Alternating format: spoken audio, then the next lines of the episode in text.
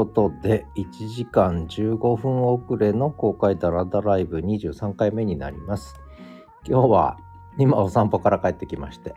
やっぱり冬はお散歩から帰ってくるの遅くなるから9時15分は無理ですね。えー、無理なんだけどまあいいやということで、えー、公開ダラダライブこの番組は、えー、札幌のオープンスタジオオープンエアのオープンスタジオからお送りします今日はリビングでお送りします、え今ちょうど年末ということもあって振り返りをしてます。で公開ダラダライブの 17, 17回目から、え今日はちょっと振り返りながらあそれから最近のことをねいろいろお話していこうかなと思ってます。で、17回目のエピソードですけれども、リンク貼ってありますが、11月18日、もう初雪が降った後ですね、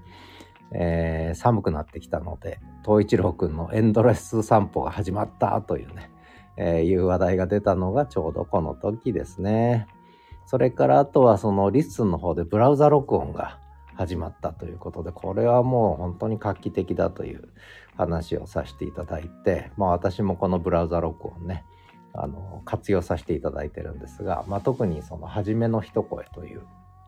やつで活用させていただいてるんですけどもあのこれは結局まあ本当に手軽に編集なしで一発撮りで、えー、配信できるというまあ声のブログですよね。で声のブログというよりこれは声のインスタグラムですね私にとってはね。あの声のつぶやき的に使ってる人もいるんですがこの声のつぶやきってのはある意味ちょっと声のツイッターサウンドツイッターですよねでそれに対して私は一応写真を必ず1枚入れるそれから写真のキャプションつまり文字起こしされた私が喋ったものをキャプションで貼るようにしてるんですね写真にね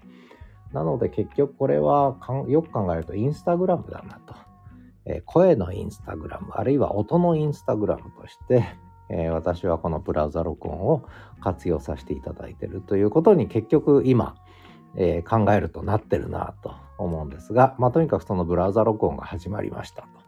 ということ。で、あともう一つ言ってるのが統合型 SNS っていうね、ソーシャルネットワークサービスが統合型。この統合型ってのは要するに音声とビジュアル、写真とかと、それから、えー、と、文字というのがもう統合的に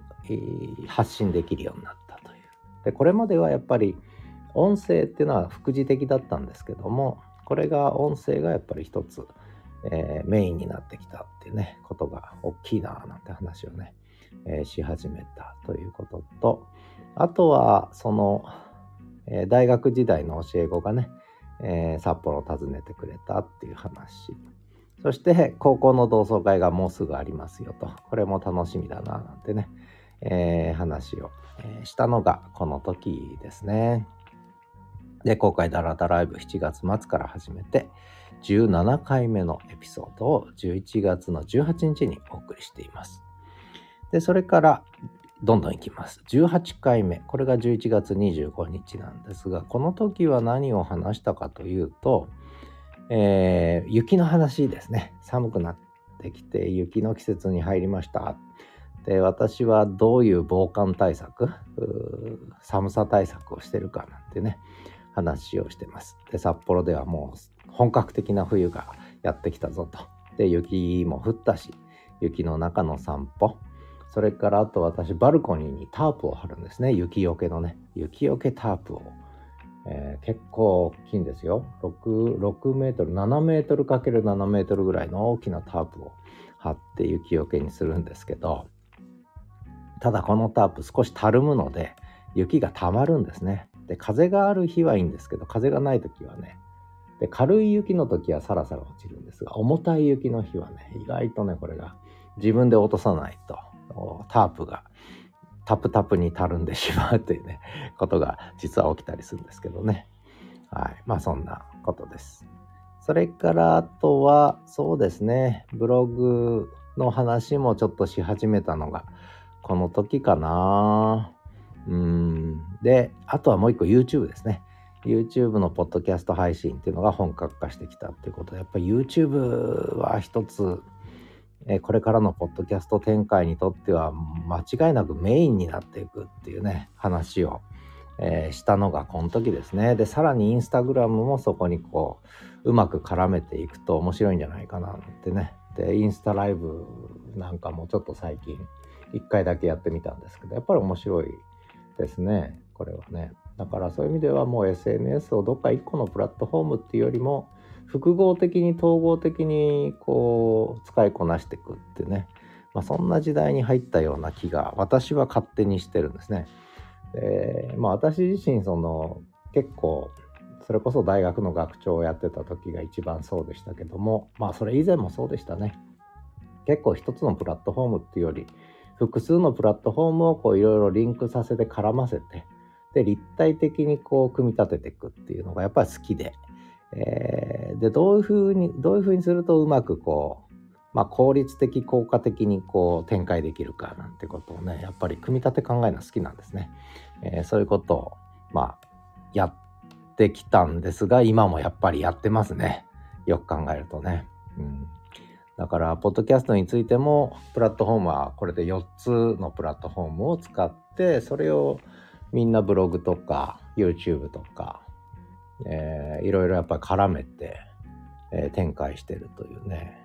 これ好きですね。やっぱこういうのがね。はい。まあそんな話ですね。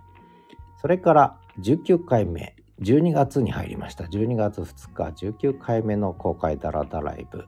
これは何喋ってたかっていうと、そうですね、散歩で、えー、遅れ始めたのがこの回からですね、30分遅れの配信。東一郎くんのお散歩が長引いたためだということで、この時は30分だけど、今日は1時間15分も遅れてしまったというね。ことなんですけれども。で、あとはやっぱり北海道寒くなってきました、なんていう話と、それから12月1日からブログを再開したんですね。私ね、ハテナブログをメインにちょっとブログ再開したんですが、やっぱりブログの話を、ブログの有効性、やっぱりブログがもう一回再浮上するんじゃないかと。音声を組み込んだ形でのブログ展開っていうのがね、これがやっぱり出てくるんじゃないか。で、この頃実はえー、音声メインという言い方をちょっとやめ始めてむしろ文字と音声。やっぱり目で入る言葉と耳から入る言葉。これ両方ないといけない。で一番のメインはやっぱ言葉なんですね言葉。で映像ってのは言葉じゃないわけね、うん、で言葉っていうのはやっぱり音声と文字なんです。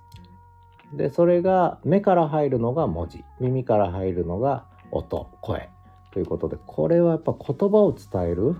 というのをメインに置けば実は文字と音声っていうこれがもう両輪というか不可欠の要素なんですよね実はね。だから必ずしもビジュアルはなくてもいいわけです。言葉を伝える上ではね。ということでやっぱ言葉っていうのはすごく重要ですね。ホモ・サピエンスにとってはね、まあ、そんな話を、えー、したりしてます。それからもう一個はあのー、そう。それこそこの、えー、 stand FM でえー、少しこれはノートという SNS との組み立てなんですけども結局スタンド FM でライブ深掘りライブというのを、えー、やってでそこで政治ネタ私一応政治学者なので政治ネタと私立大学に25年勤めたので私立大学の運営問題ね学長もにね12年足掛け12年勤めたのでそういったネタの展開も結構本格化してきたのがあちょっと軌道に乗ってきてでしかもそれをノート記事とかさらにはブログ展開も始めたんですけれどもやっぱ音声だけで配信するんじゃなくてやっぱ文字化して配信すると。じゃないと言葉は伝わらないと。つまり音声だけで言葉を伝える必要はなくてむしろ文字で言葉を伝えればいい。でしかも文字だけで伝える必要なくて音声も含めて伝えればいい。だからこれは両方必要なんですよね。でどっちが補完っていうこともやっぱりないんじゃないかなと。相互補完的な関係にあるんじゃないかなってね思い始めたのがやっぱりこの頃ですね。で私としてはもうむしろだから音声配信とか文字配信っていう言い方じゃなくてむしろ音声入力による文字と音声の配信ってね音声入力による文字と音声の配信という言い方に変わってきたのがこの頃ですね。だからブログ展開も非常に重要なんだなっていう話をし始めてる時期ですね。で、それからもう一個は非営利組織の運営という話で、非営利組織ってのは、それ学校法人ね、私立大学は非営利組織なんですけど、他にも病院とかね、保育所とかね、いろいろ非営利組織は結構たくさんあるんです。いわゆる企業以外の組織は大体非営利組織なんですよね。政府と企業以外はみんな非営利組織なんで、NPO だけじゃなくてね、あの学校法人とか、えー、それこそ社会福祉法人とか、医療法人とか、こういうのはみんな非営利組織なんですよね。でその非営利組織の役割っていうのはとても世の中にとって重要なんだっていうね、まあ、そんな話も、まあ、し始めてる時ですね。これがまあ19個目のエピソード、12月2日。で、さらにどんどんいきますが、20個目。失礼。12月9日、何喋ってるかなっていうと、こんなこと言ってます。えー、霧のいい20回目がやってきましたと。で、東一郎くんの散歩が遅い時間になって、でもこの日は間に合ったのね。この日は時間通りに一応配信できたという話です。で、えー、何を喋ったかっていうと、ポッドキャストとは何か、ね、音声配信とは何か、なんでみんなポッドキャストやってんのと、なんで音声配信やってんのいろんな意図や目的はあるんだけども、それをちょっといろいろ考えてみたいなと。で、さらに言えば SNS、なんで SNS やってんのってね、えー、こういうの考えるの好きなんですね、私はね。で、結局一言で言うと、いろんな意図目的あるんです。あの、いろんな意図目的あるんです。お金儲けたいとかフォロワー増やしたいとかね。自己確認したいとかいろいろあるんだけども。だけど結局は一言で言うとエンジョイですね。エンジョイ。エンジョイする。享受する楽しむね結構エンジョイって広い意味があるね幸せを享受する受け取る、ね、味わうっていうエンジョイエンジョイ音声入力、エンジョイエンジョイ音声配信、エンジョイポッドキャスト、エンジョイ SNS でいいじゃないかってね。で、一つはやっぱりエンジョイ。で、もう一個はでもエンジョイっていうのはこれはその、なんつったらいいのかな。うん。その、その営みそのものがエンジョイだっていうことなんだけども、もう一個はそこでやっぱり何らかの意図や目的って言ったんだけど、これはやっぱり僕は interest っていうね、えー、 interest っていう言葉を使うんですね。利益、興味、関心。結構広い意味があるんです。これもいろんな意味がね。 interest にを軸にしたエンジョイをするというね、まあ、そんな話なんじゃないかなね、えー、ことを言ったのがこの時ですね。で、さらにそれがむしろオンデマンドによって軸を超えてエンジョイできるという、えー、そういう話になってきたなんていう話をしてるのはこの20回目ですね。えー、東一郎くん1回でずっと1階の玄関先にいたの上がってきましたね。はい、上がってきました。かまってちゃん。はい。で、すでに振り返りを始めた21回。で、21回目のエピソードでは、このダラダライブの、え、1回目から8回目までかな、を振り返ったんですけども、その先駆けとして、実はその、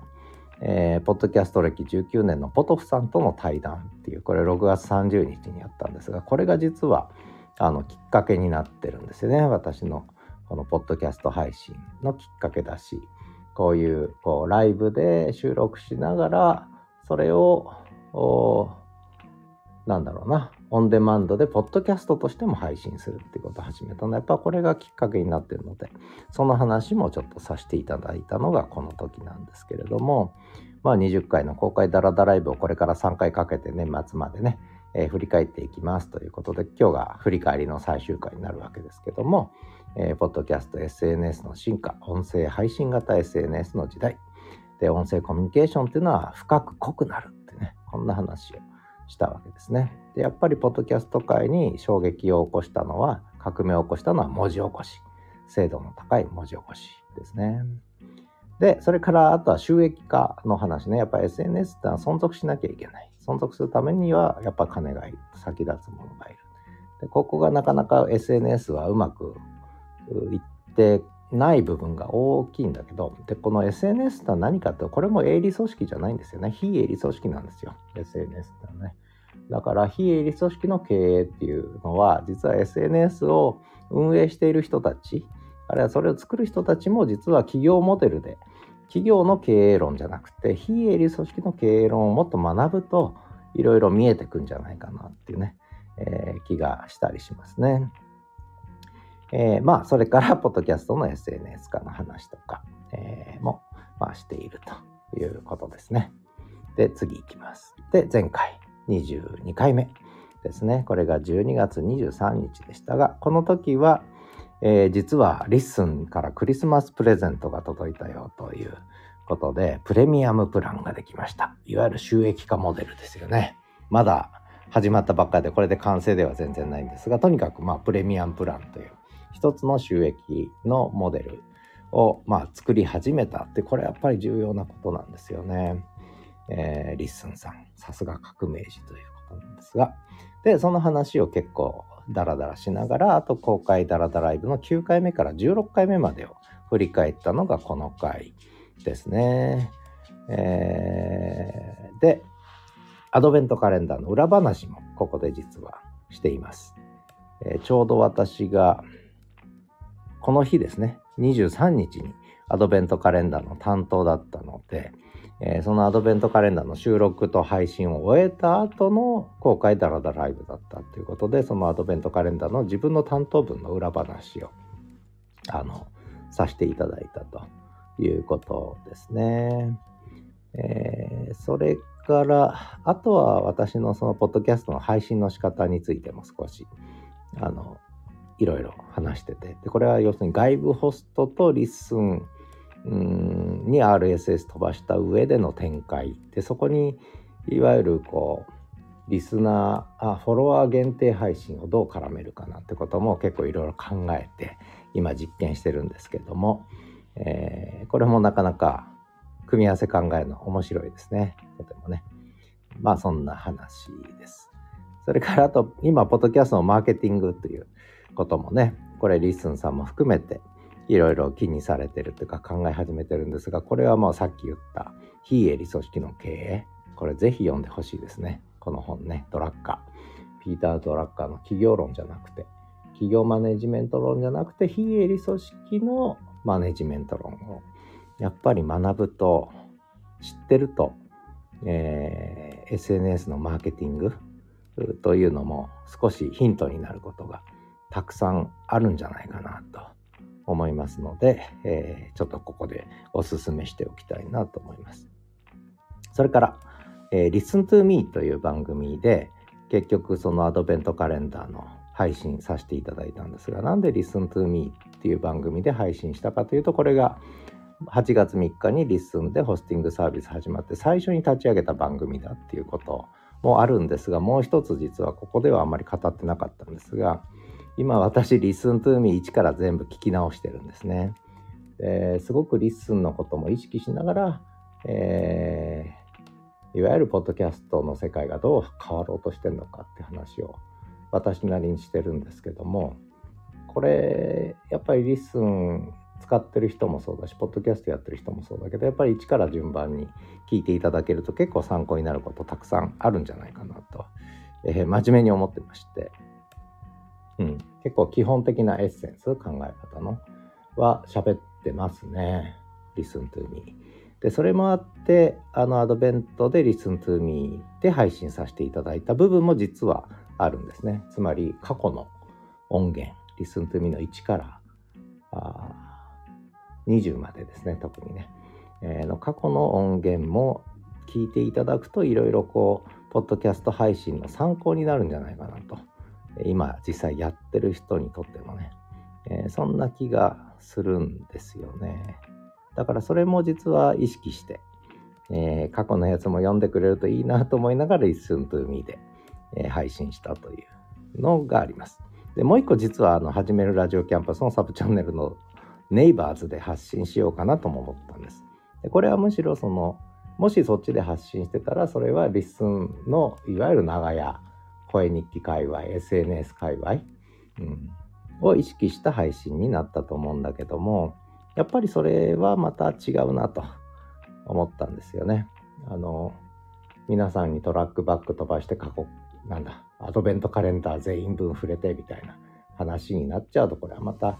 えー、ちょっと違うなと思ったんでやめたんです。で、むしろ Listen to me ってやっぱり私の一番の原点原点ですね。 LISTEN との関わりの原点。でそこでポッドキャストとの関わり。あるいはポッドキャストが今何が起きてるのか。どういうスタンスで、えー、ポッドキャストやるといいんじゃないかななんて私なりの考えですけどね。それをこう結構真剣に喋ってるのがこの Listen to Me なんですね実はね。なので、えー、結構聞き応えあるしいろいろ参考になると思うんですよね。これもちょっと過去音源のクリッピングをやってもいいのかなと思うぐらい、うん、なんですけどね。まあいいや。えー、全部画電飲水ですね。まあそんな形で、え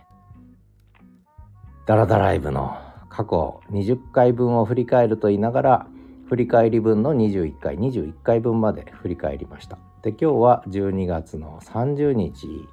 ということで、明日が大晦日ですね。で、1年間の振り返りを皆さんされてるんですが、私、その、いろいろ振り返ることがありまして、とりあえずダラダライブの振り返りはこれでやって、で、で今後の展開ね、今考えてることをちょっとダラダラと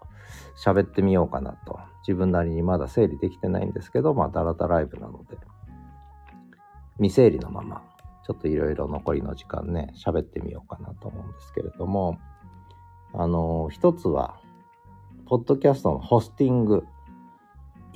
私、最初に始めたのがスタンド FM。ただ、ポッドキャスト展開はしてなかったんですね。7月4日に始めたんだったかな。あ、違う違う。5月に始めたんだ。もう5月10、5月5日に、ツイッタースペースでライブ配信した音源をスタンド FM に乗っけたんだ。それが5月11日でしたね。で、スタンド FM から音声配信を本格的に始めて、今年の5月11日ですね。まだ半年、7ヶ月ちょっと。もうすぐ8ヶ月。で、その後、やっぱりそのポトフさんとの対談で、6月30日にやったんですが、それでやっぱりポッドキャスト展開しようと決めて、スタンド FM とノートだけで音声配信してる場合じゃないなと。音声配信全面展開しようと。そのためにやっぱりポッドキャストが思って7月4日から Spotify、アンカーですね。やっぱこれが使いやすいんですよね。あの、ブラウザーで、えー、編集もできて、えー、BGM も揃ってるし、なので、アンカー、旧アンカー、現在の Spotify で、えー、ポッドキャスト番組を立ち上げた。これが始めるラジオキャンパス。で、す、で、に立ち上げていたスタンド FM のこの番組、キャンパス FM624。この2つをメインにで、 stand.fm の方も RSS 配信を始めたと同時にね。だから2つのポッドキャストを持ったのが7月4日。で、こちらのスタンド FM のキャンパス FM6 日はちょっとお堅い内容。で、その分、Spotify の始めるラジオキャンパスは一番緩い、間口の広い広い内容にしようと。何でもありのね、にしようということで始めて。でも2本立てでいくぞと。で、そこにノート絡ませてやるぞと思ってたんですが、そしたら LISTEN さんが8月3日にホスティング始めたので、もうこれはやるしかないで始めた。で、これで3つになったわけね。えー、私が使うホスティングサービスが3つになった。で、その後実は台湾の Firstory っていうのはちょっとね、これはなんでやり始めたかというと4つ目なんですけど、4つ目 Firstory を使い始めたんですが、これは実は LISTEN さんも収益化モデル、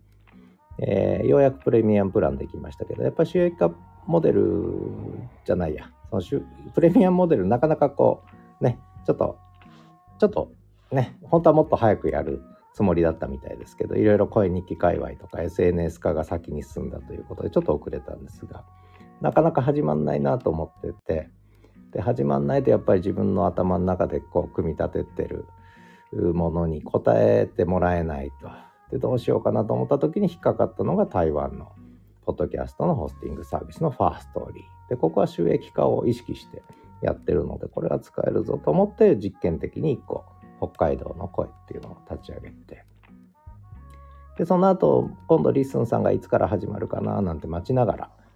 えー、やってたんですけども、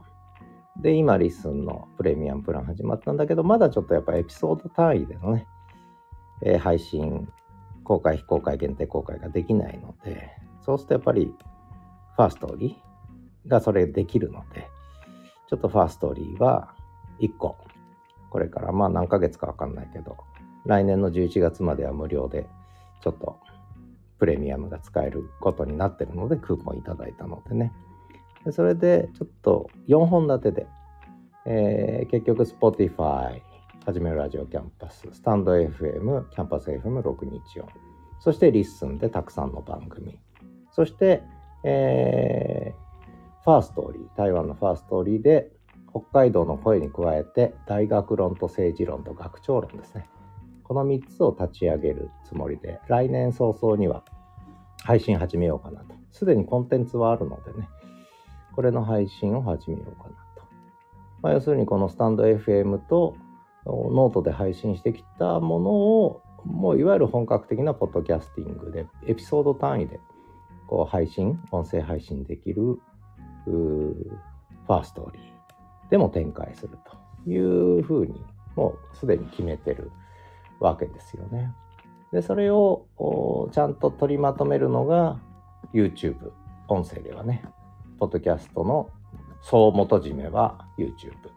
そしてブログで、えー、それを文字情報の部分で総まとめしていく。だから YouTube とハテナブログを見れば一応トータルなイメージがわかると。いう形になってくるんですよね。で、さらにそこでえー、ポッドキャストの4つの中ではスタンド FM の位置づけになる。ちょっとお勉強のやつね。学ぶモードのやつはこれはもう一個はノートという。ね、えー、ノートはいわゆる学ぶオンラインサロンを含めてね、えー、学ぶモードのものとしてぶら下げとくという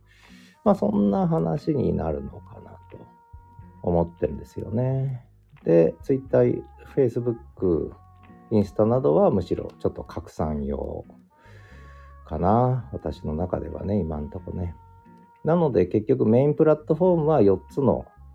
えー、ポッドキャストサービス、ホスティングサービス。そして、えー、YouTube が一つの音声配信の総元締め。で、文字配信と音声を組み合わせた総元締めがハテナブログみたいなね。こんな形に今、なってきましたね。でそこにもう一個ノートがぶら下がってると。こういうイメージだね。やっぱりね、今ね。えー、で、だいぶこう、自分の中では自分の私の情報発信の全体像がようやくここに来て、とりあえずできてきたなと。ね、考えてみればもうほんとびっくりですけども、あの、ね、ポッドキャスト、スタンド FM と、えー、Spotify で2本立てで二刀流だなんて、えー、夏頃には言ってたんですけど、その時代が懐かしいですね。えー、何を牧歌的なことを言ってたんだろうと。で、それもこれも全て LISTEN さんのおかげというか、 LISTEN のせいだと。ね、こういう展開になったのは LISTEN さんのせいだね。で、そこで Firstory も引っかかってきたと。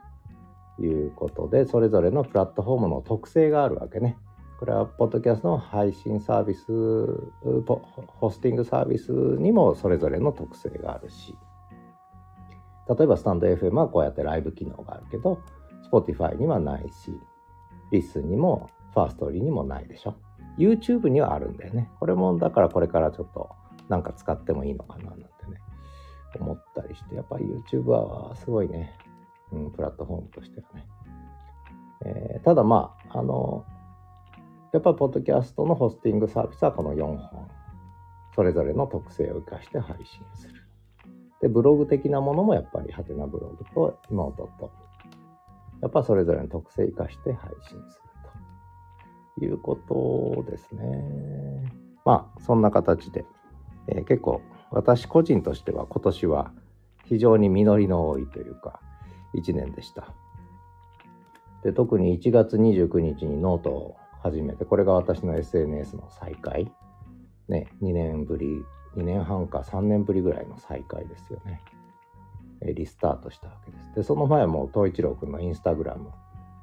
しかやってなかったね、2年間ぐらいね。で、それを本格的にやっぱり自分の情報発信をしようと、死ぬまでのね、脳みその中を墓場に持っていかずに、SNS 上にインターネット上に吐き出していこうと。思って始めたのが1月29日。それを決めたのが去年の正月、うん、還暦の年になるし。ちょうどそれから1年。いうことでこの1年はいっぱい喋った書いた発信した一銭にもなら一銭にもならないことないね、えー、ちょっとだけまあビビたる金銭にはなってるけどねまあいいやということで30分経ちましたので、えー、12月30日の公開ダラダライブ2023年の総締めくくりの公開ダラダライブ23回目お送りしました。最後までお聴きいただきありがとうございました。ではまた。良いお年を。